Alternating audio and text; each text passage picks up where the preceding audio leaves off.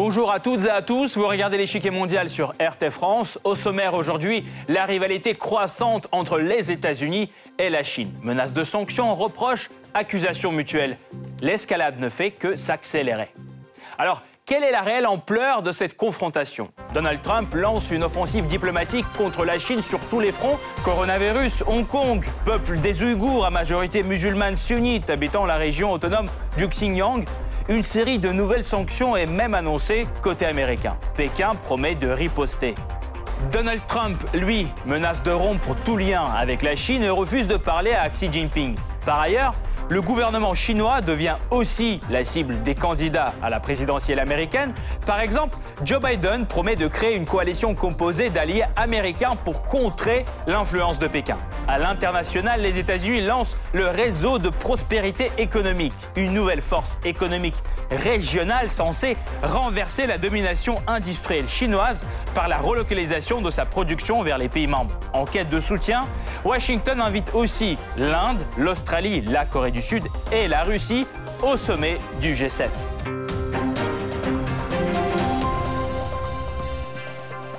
Mais avant de poursuivre, voici ce qu'il faut savoir sur les liens entre les deux superpuissances économiques, les États-Unis et la Chine. C'est le Blitz. Tout d'abord, Washington et Pékin ont de très intenses échanges commerciaux. Près de 20% de toutes les exportations chinoises sont destinées aux États-Unis. Pour Washington, les produits chinois représentent un cinquième de toutes les importations. Et lorsque les importations en provenance de la Chine ont fortement baissé l'année dernière, la croissance chinoise a ralenti à 6,1%, un taux record. Aux États-Unis, les effets négatifs se sont aussi fait sentir. Il s'agit avant tout de la hausse des prix avec comme conséquence une baisse de la consommation.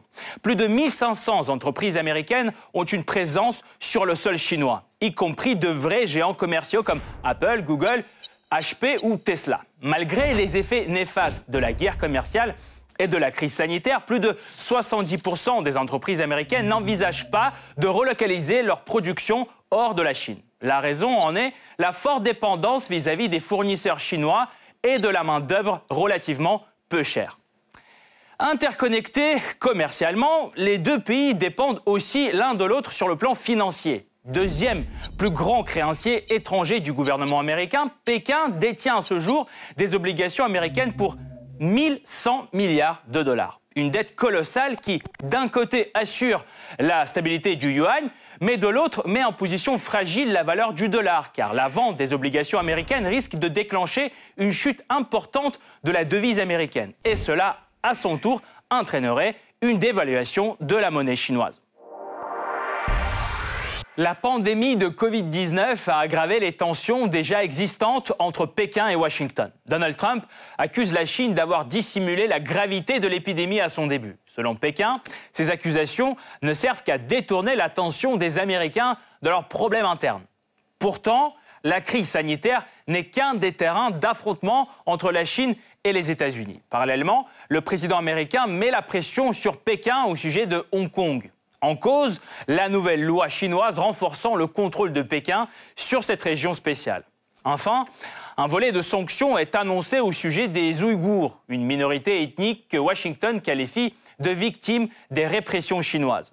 Cette escalade inédite de tensions entraîne une lutte diplomatique acharnée à l'international. En quête de soutien, Donald Trump invite l'Inde, l'Australie, la Corée du Sud et la Russie au sommet du G7.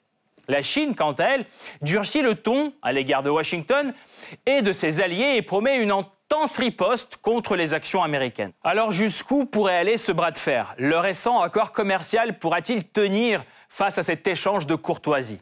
Enfin, comment la rivalité sino-américaine influence-t-elle la course électorale aux États-Unis? Pour répondre à ces questions, nous rejoignons Michel Fouquin, conseiller scientifique au CEPI. Monsieur Fouquin, bonjour. Bonjour. Tout d'abord, pourquoi c'est l'administration Trump qui cherche à réviser les relations américaines avec la Chine? Il faut voir tout d'abord que Barack Obama, en fait, avait déjà commencé à réviser ses relations avec la Chine en essayant de créer une zone de libre-échange avec un certain nombre de pays d'Asie tout en excluant la Chine. Donc Barack Obama était conscient que la Chine représentait un défi, un challenge peut dire, pour les États-Unis et qu'il fallait donc euh, trouver des alliés pour essayer de contenir la montée en puissance de la Chine. Trump, lorsqu'il arrive, il est obsédé par euh, les déséquilibres commerciaux. Alors, des déséquilibres de la balance commerciale qui effectivement sont, de plusieurs centaines de milliards de dollars chaque année, et on peut penser que c'est trop. Et donc, euh, son objectif principal lorsqu'il arrive, c'est euh, de rétablir la balance des paiements des États-Unis. Il va s'attaquer à la Chine, il va s'attaquer à l'Europe, il va s'attaquer au Japon, un certain nombre de pays. Il va mettre la pression en imposant des tarifs douaniers aux uns et aux autres. Ce qui va changer, euh, je dirais, c'est euh, qu'on s'aperçoit que la Chine n'a pas du tout l'intention de suivre un chemin vers une plus grande démocratie, mais qu'au contraire, c'est un pays qui devient, disons, euh, plus autoritaire et qui s'affirme comme un, comme un, comme un euh, je dirais, un, nouvelle superpuissance mondiale. Et en tant que telle, elle n'a pas du tout l'intention euh, de suivre la voie américaine. Et donc, on voit à travers notamment le projet des routes de la soie qui vise à connecter la Chine avec euh, tous les continents du monde. On, voit aussi avec le programme euh, Made in China 2025 que la Chine a l'intention euh, de devenir une, puissance économique technologique avancée. Et donc, d'un certain point de vue, elle met en, question le leadership technologique américain. Donc voilà un certain nombre de raisons qui font que euh, depuis que Trump est arrivé, il ne cesse de durcir son euh, langage à l'égard de Pékin. Alors, d'un autre côté, il, espérait avoir obtenu quelque chose. Hein. c'est ce qu'on a appelé l'accord de Phase One. Phase One, c'est l'accord par lequel la Chine s'engage euh, sur deux ans à accroître ses importations de produits américains de 200 milliards de dollars. Une, jolie somme, hein, en particulier euh, des produits alimentaires. Alors, ce qui se passe aujourd'hui, c'est qu'on s'aperçoit que, du fait notamment de la crise du Covid-29, c'est que probablement, ça va être très difficile, sinon impossible, à la Chine d'acheter autant de produits américains dans, dans les deux années à venir. Aujourd'hui, euh, certains experts disent que le monde est en quelque sorte euh, euh, au seuil d'une nouvelle guerre froide. Est-ce que vous pensez que ça pourrait être vrai?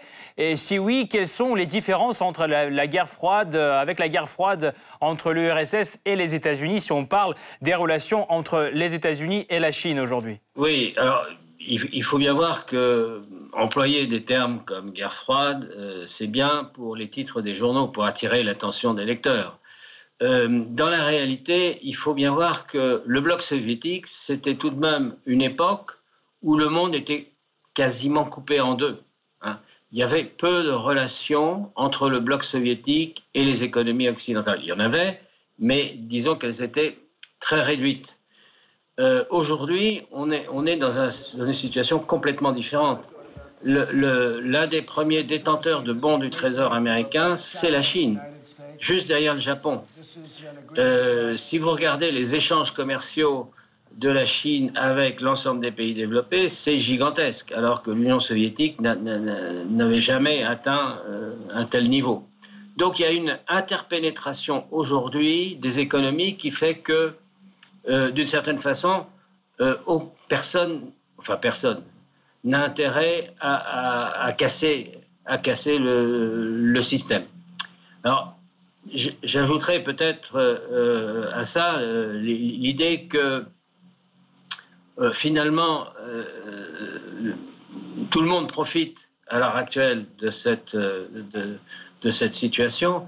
Et donc, les entreprises américaines notamment n'ont pas envie non plus de se couper euh, de la Chine. Il faut, il faut se souvenir simplement que, par exemple, General Motors fabrique plus de voitures en Chine qu'il n'en fabrique aux États-Unis aujourd'hui. Euh, même chose pour Volkswagen, même chose pour euh, d'autres grands constructeurs, Toyota. Donc l'intégration de l'économie chinoise dans l'économie mondiale est telle que on va faire attention avant de, casser la, baraque. Il faudrait vraiment une situation extrêmement grave pour qu'on en arrive là. Alors, les points d'inquiétude, en fait, les, si, on veut, c'est d'une part que la Chine n'arrive pas à constituer un bloc. Euh, elle a de mauvaises relations avec ses voisins, avec le Vietnam, avec la Corée, avec le Japon. Bon, euh, donc euh, pour eux, la Chine est véritablement une menace en termes de sécurité nationale. Et donc, la différence de l'Union soviétique, qui avait tout de même un certain nombre d'alliés, peut-être plus ou moins volontaires, hein, l'Europe de l'Est notamment, euh, la Chine, elle, n'a pas véritablement d'alliés forts. Elle a, elle a, des clients, elle a des gens qui lui sont redevables de, son aide financière, mais elle a assez peu d'amis au total. Et ça, c'est une grande différence de l'époque soviétique. Merci beaucoup, euh, Monsieur Foucault. Nous allons poursuivre notre analyse tout de suite, mais nous vous retrouverons en fin d'émission pour plus de détails sur la question. Merci. Nombreuses accusations, pression économique et diplomatique, Donald Trump mène une intense offensive contre la Chine. Le 20 mai, il pointe de nouveau Pékin du doigt au sujet du Covid-19. C'est l'incompétence de la Chine et rien d'autre qui a provoqué cette tuerie à l'échelle mondiale. Accusant la Chine d'avoir tardé à alerter le monde sur l'épidémie et d'en avoir dissimulé l'ampleur, le président américain envisage une série de mesures en représailles. Le 27 avril, Trump évoque la possibilité de demander à Pékin de payer des réparations pour les dommages causés par l'épidémie. La facture pourrait se chiffrer en milliards de dollars, selon le chef de l'État. Quelques jours plus tard, l'administration américaine dit ne pas exclure des taxes punitives contre l'Empire du Milieu. Un appel à des sanctions est également lancé depuis la Chambre des représentants où un projet de loi est introduit le 14 mai. Si adopté, la loi projetée permettrait au président américain de sanctionner nombre de hauts responsables chinois. Et pendant que l'examen du projet se poursuit, Donald Trump prend fin mai la décision historique de couper les ponts avec l'Organisation mondiale de la santé qui l'accuse de complaisance envers Pékin. À son tour, Pékin dément toute tentative d'influence sur l'EMS. Selon la diplomatie chinoise, les accusations de Trump ne servent qu'à détourner l'attention de ses propres erreurs. Les États-Unis continuent de blâmer sans fondement la Chine et l'OMS pour détourner l'attention de la population américaine et dissimuler la réalité de leur réponse inefficace à la pandémie car en ce qui concerne le Covid-19, les États-Unis enregistrent à ce jour le plus grand nombre de cas au monde, à savoir plus de 3,5 millions. Chaque jour, les médecins américains enregistrent des milliers de nouvelles infections. Le nombre de morts, lui, vient récemment de franchir la barre des 140 000. À la crise du Covid-19 vient récemment s'ajouter une autre source de tension entre les deux pays, la situation autour de Hong Kong.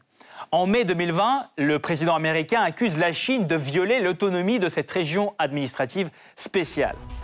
En effet, la loi sur la sécurité nationale adoptée par Pékin est composée de sept articles. Elle autorise notamment Pékin à réprimer toute action qui menace la sécurité nationale, comme le séparatisme ou la subversion.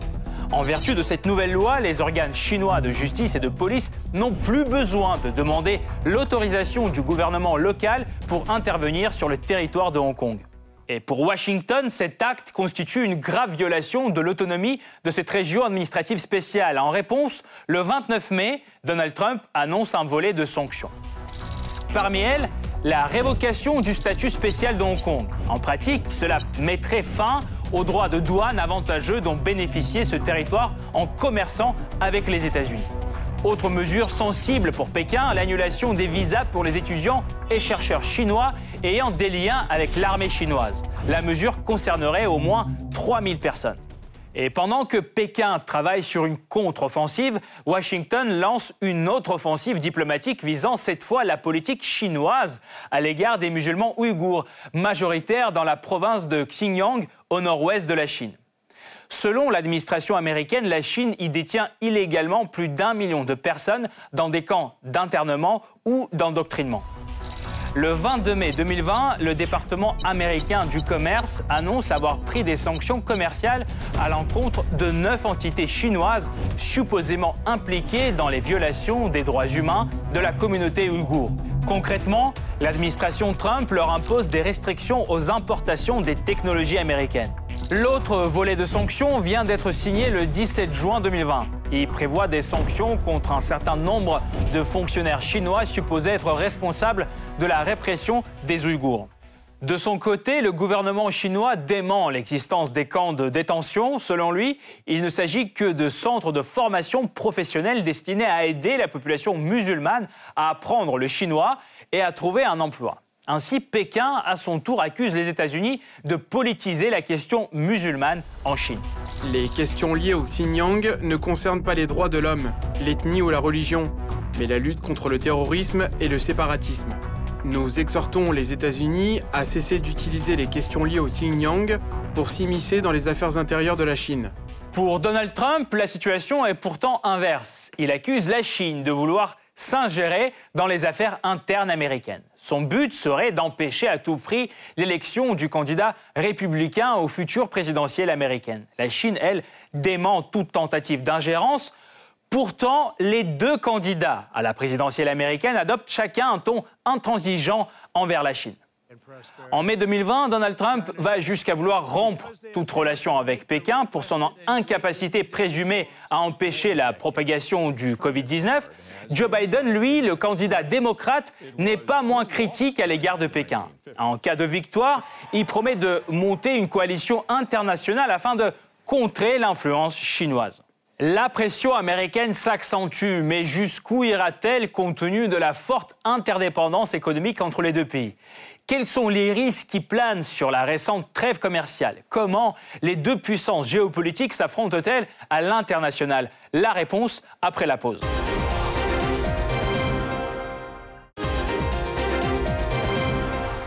Les relations sino-américaines traversent une période difficile. Donald Trump évoque même la possibilité d'une rupture totale entre Pékin et Washington. La diplomatie chinoise, elle, se dit prête à une nouvelle guerre froide.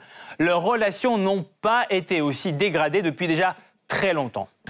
En 1972, le président américain Richard Nixon effectue une visite officielle historique en Chine, une première depuis l'instauration du gouvernement communiste. Nixon signe alors avec Mao le communiqué de Shanghai et proclame l'adoption par l'Amérique de la politique d'une seule Chine. Les États-Unis reconnaissent donc la République populaire de Chine comme l'unique gouvernement légitime chinois et Taïwan comme une province séparatiste sous sa souveraineté. Des relations diplomatiques partielles sont alors rétablies. Elles deviendront complètes en janvier 1979. La République populaire de Chine commence certes à jouir d'une reconnaissance universelle, mais le pays est fragilisé économiquement, résultat de longues années d'isolement sur la scène internationale. Dès la fin des années 70, la République populaire de Chine lance des réformes afin de moderniser l'économie du pays et instaure un socialisme de marché. Pékin veut attirer les capitaux étrangers et profite de la main-d'œuvre abondante et peu chère pour faire de la Chine un pays atelier. Résultat, le pays multiplie les accords commerciaux et son taux de croissance ne cesse d'augmenter. Les États-Unis y jouent un rôle prépondérant et deviennent en 1979 le troisième partenaire commercial du pays. À l'initiative des États-Unis, la République populaire de Chine intègre le FMI et la Banque mondiale en 1980. Les liens commerciaux avec les États-Unis continuent de se renforcer tout au long des années 80. Après la chute de l'URSS, une nouvelle phase s'ouvre dans les relations de Pékin et Washington. Continuant son rapide développement économique, la Chine veut s'affirmer davantage sur le devant de la scène internationale et parler avec la superpuissance américaine d'égal à égal. Les deux parties deviennent méfiantes face à leurs intérêts divergents et naviguent entre crise et compromis. À la fin des années 90, les relations sino-américaines sont minées par des incidents diplomatiques ponctuels tels que le bombardement involontaire de l'ambassade de Chine à Belgrade lors de la guerre en Yougoslavie en 1999 ou la collision entre deux appareils des forces armées chinoises américaines au-dessus de l'île d'Einan en 2001. Malgré ces accros, les liens commerciaux continuent pourtant de s'intensifier. Les entreprises américaines fleurissent en République populaire de Chine qui poursuit l'industrialisation de masse. Son importance croissante pour l'économie mondiale lui ouvre la voie vers l'intégration à l'OMC en 2001. En échange, la Chine s'engage à baisser les tarifs douaniers et de libéraliser son régime économique, en renonçant par exemple à certaines politiques de contrôle par l'État. Pour les États-Unis, cela représente une opportunité pour les entreprises de son pays. Ouvert à plus de marchés, l'économie chinoise, quant à elle, continue de croître, devenant la deuxième puissance mondiale économique en 2010, juste derrière les États-Unis. Pourtant, les relations commerciales sino-américaines deviennent de plus en plus déséquilibrées à partir de 2012. La Chine exporte considérablement plus aux États-Unis qu'elle n'importe de produits américains et la tendance ne fait que se renforcer. Le déficit commercial des États-Unis vers la Chine dépasse 374 milliards de dollars en 2017, dix fois plus que 20 ans plus tôt. Alors que ses prédécesseurs ne se sont pas attaqués à ce problème, Donald Trump s'en prend dès sa prise de pouvoir à ce qu'il voit comme le déclin industriel américain. Dès 2018, Trump impose de nouvelles taxes draconiennes allant jusqu'à 50% sur plusieurs milliers de produits chinois. La Chine répond par la réciproque. Alors que la guerre commerciale aura coûté 35 milliards de dollars en deux ans, les deux pays se mettent d'accord en janvier 2020 au Big Deal, ce qui semble laisser place à une certaine période d'accalmie. Ce pragmatisme mutuel n'empêche pourtant pas une autre offensive économique de Trump sur la Chine au niveau international. La Chine produit environ un tiers de tous les biens de la planète. Cette usine du monde produit des biens stratégiques dont dépendent beaucoup trop de pays selon l'administration Trump. Pour essayer de renverser cette tendance, elle lance le réseau de prospérité économique composé des États-Unis, de l'Australie, de l'Inde, du Japon, de la Nouvelle-Zélande, de la Corée du Sud, du Vietnam et peut-être d'autres encore. Son principal objectif est de briser la domination industrielle chinoise pour détourner sa production vers les pays membres. Le groupe n'est pas encore créé officiellement, mais les destinations prioritaires sont déjà choisies. C'est le Vietnam et l'Inde, à la main-d'œuvre bon marché et occupant une position stratégique. Ce combat contre la superpuissance commerciale chinoise pour le président américain passe aussi par la volonté de soustraire à Pékin les entreprises américaines et briser leur dépendance. Des taxes accablantes sont introduites en 2018 au début de la guerre commerciale. Donald Trump demande directement les dirigeants des multinationales américaines de quitter la Chine. Résultat, plus de 50 entreprises dont Apple, Google ou Microsoft travaillent déjà sur le transfert de leur production vers l'Inde, le Vietnam ou encore la Thaïlande.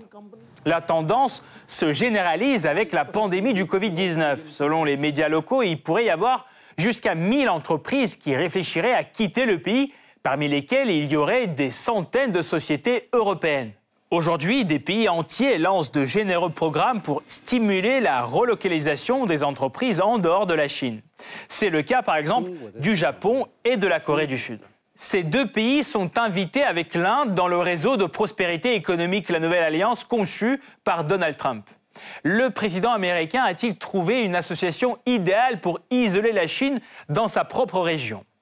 Tout n'est pas si simple, puisque Tokyo et Séoul sont très proches de Pékin. Leurs économies sont étroitement liées. Ainsi, il sera très difficile de les convaincre de rompre complètement ces liens. L'Inde, pourtant ami américain et adversaire chinois, elle non plus, ne semble pas être prête à tourner complètement le dos à Pékin. Exemple, des escarmouches entre les militaires indiens et chinois sur leurs frontières disputées en mai et en juin. Washington saisit l'occasion et se propose en médiateur, mais New Delhi rejette sa main tendue, préférant négocier seul. En quête d'alliés, Donald Trump passe donc au plus haut niveau, le club des principales puissances mondiales G7. Ou serait-ce plutôt le G11, puisque le président américain, hôte du sommet G7 en septembre de cette année, a décidé d'y inviter quatre pays en plus. C'est d'abord l'Inde, l'Australie et la Corée du Sud. Trois États influents, certes, mais aussi essentiels pour la stratégie anti-chinoise de Donald Trump. Et en cherchant encore plus d'alliés potentiels, il inclut la Russie dans cette nouvelle liste d'invités. Car si jamais Moscou alliés et amis de Pékin s'éloigner de la Chine, ce serait évidemment un autre atout dans la manche de Trump. La Chine croit que toutes les organisations et conférences internationales doivent favoriser la confiance entre les pays et promouvoir le multilatéralisme. Toute tentative d'en faire un petit cercle anti-chinois est vouée à l'échec. Et donc, Pékin a de quoi s'inquiéter, car au fur et à mesure que l'épidémie progresse, l'Europe ne voit plus Pékin d'un œil si amical. Dans cette confrontation, l'UE n'est pas neutre. Nous partageons un système politique avec les États-Unis et ne voulons pas passer au système politique chinois. En mélangeant le soft power et la communication agressive, la Chine a-t-elle sapé ses propres perspectives? A-t-elle des ressources pour résister à l'offensive économique américaine? Pour mieux comprendre si le monde est vraiment au bord d'une nouvelle guerre froide, nous rejoignons à nouveau Michel Fouquin, conseiller scientifique au CEPI. Monsieur Fouquin, les États-Unis, selon vous, réussiront-ils à créer ce front uni avec euh, leurs alliés euh, contre la Chine? Alors, bon, effectivement, vous, avez deux alliés, trois alliés qui sont, qui sont, qui dépendent de la défense militaire américaine. Ça s'appelle le Japon, ça s'appelle la Corée du Sud, ça s'appelle Taïwan. Là, ces trois-là, dans une certaine mesure, ils n'ont pas d'autre choix que d'être euh, euh, sur la ligne américaine. Euh, j'exagère peut-être un peu, mais, je pense que c'est tout à fait correct sur, sur l'essentiel. Pour les autres, le Vietnam, vous savez qu'il y a une longue tradition de confrontation avec le Vietnam. Ça me paraît difficile. Avec l'Inde, euh, vous avez entendu parler des incidents sur la frontière himalayenne. Euh, là, les choses euh, menacent de tourner mal. sur le plan de l'Indonésie, peut-être, peut-être le pays qui aurait le plus d'acromes crochus avec la Chine, parce qu'elle est plus loin déjà, qu'il n'y a pas de différents territoriaux avec, avec la Chine. Donc on peut voir des pays comme l'Indonésie, euh, rester proche de la Chine. Autrement, dans la région, l'Australie et la, Nouvelle-Zélande, enfin surtout l'Australie, euh, sera sur les positions américaines. ça, c'est clair. voilà, en gros, ce qu'on peut dire. Et que la Russie doit-elle faire dans une telle situation, selon vous? Prendre parti ou essayer de trouver une position neutre, la Russie, alliée euh, de la Chine euh, vous, avez bien vu que la Russie a fait le choix de la Chine, euh, sinon explicitement, du moins dans, les faits.